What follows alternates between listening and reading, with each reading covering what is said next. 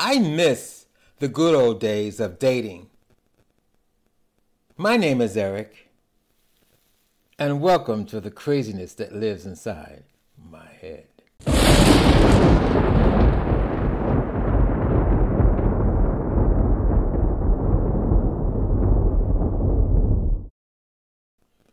In the 1970s, we didn't have the World Wide Web at our fingertips like these kids have today in the 2020s.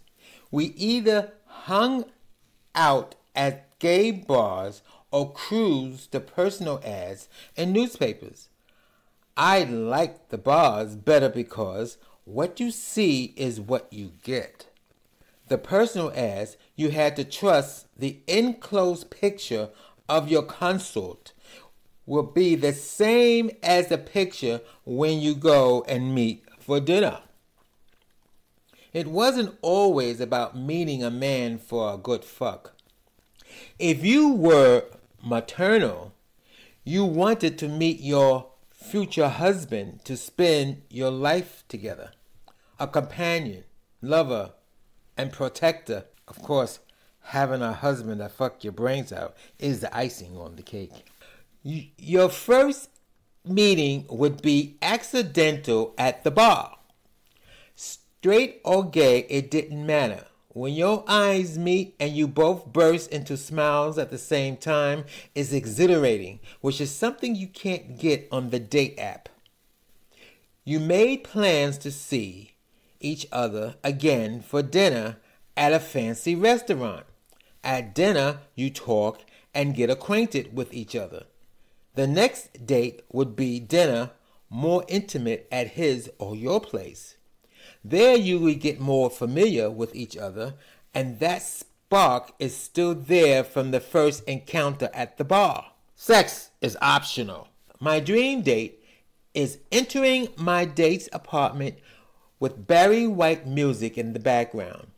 We sit on the sofa and have coffee and cake. We talk about our future together.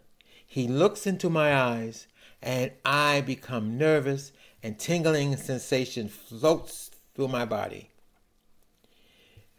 We kiss for hours, then head to his boudoir.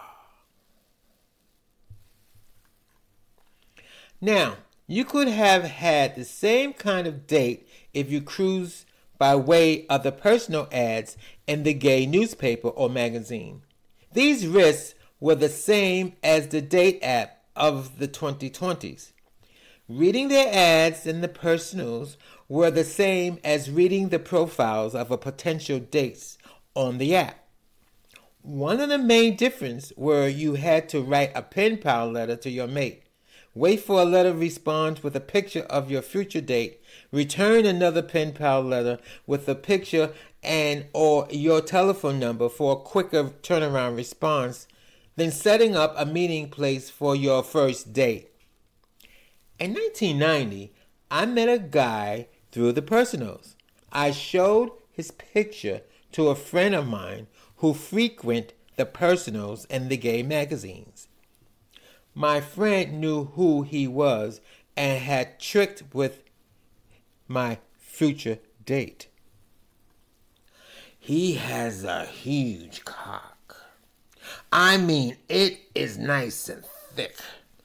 So when you meet, think about how big his cock is. What are you talking about? I ask. Just do what I say. When you meet him, remember he has an enormous penis. I ignored my friend because I wasn't looking for a one night stand. I wanted a companion. I wanted a companion. On the day of our first date, I asked another friend to stand with me on the corner of West 57th Street and Fifth Avenue. I was going to use him as my alibi just in case we didn't go through that first date. If he didn't match the picture he sent me through the mail.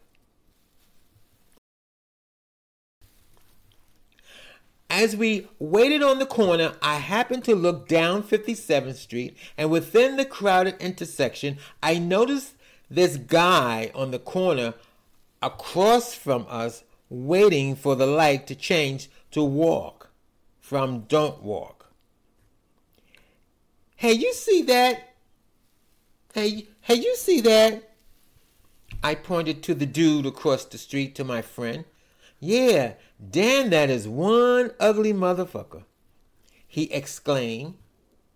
As we waited for my date, that boogeyman walked up to me. Eric? Eric?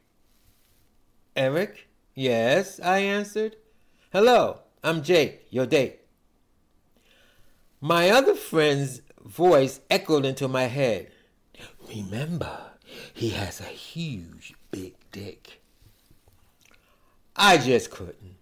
The guy was so ugly and horrendous, plus he was a woman in men's clothing. I just couldn't. Hey, Jake, this is my friend Charles. He just informed me that a mutual friend of ours is in the hospital, and I didn't have time to call you and let you know. We've got to go now. I'll give you a call when I get home.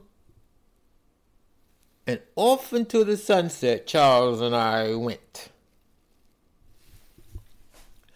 Also, in all honesty, the same thing happens when you meet a guy off the date app and their profile picture doesn't match the real thing.